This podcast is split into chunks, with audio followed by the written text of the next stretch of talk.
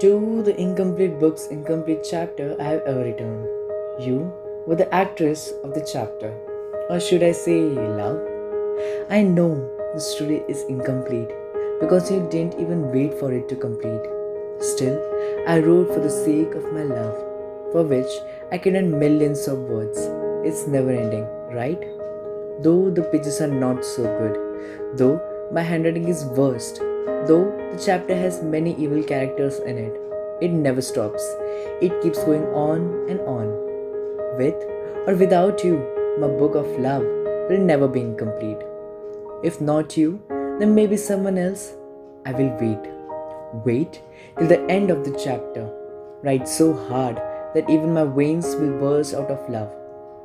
At the end of this conversation, I'll ask only one question What did I do? I just loved you wholeheartedly, and you didn't. Gradually, my heart was broken into pieces that I couldn't join anymore. Because now I am waiting for someone else who will pick them and make me feel completed and alive.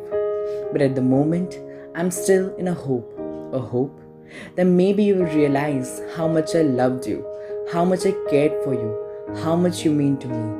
Maybe you will come back with all new you, realizing and regretting about your mistakes, and walk with me till the end of the book with the moral of the story all love is a gold love. But again, coming back to the same word maybe.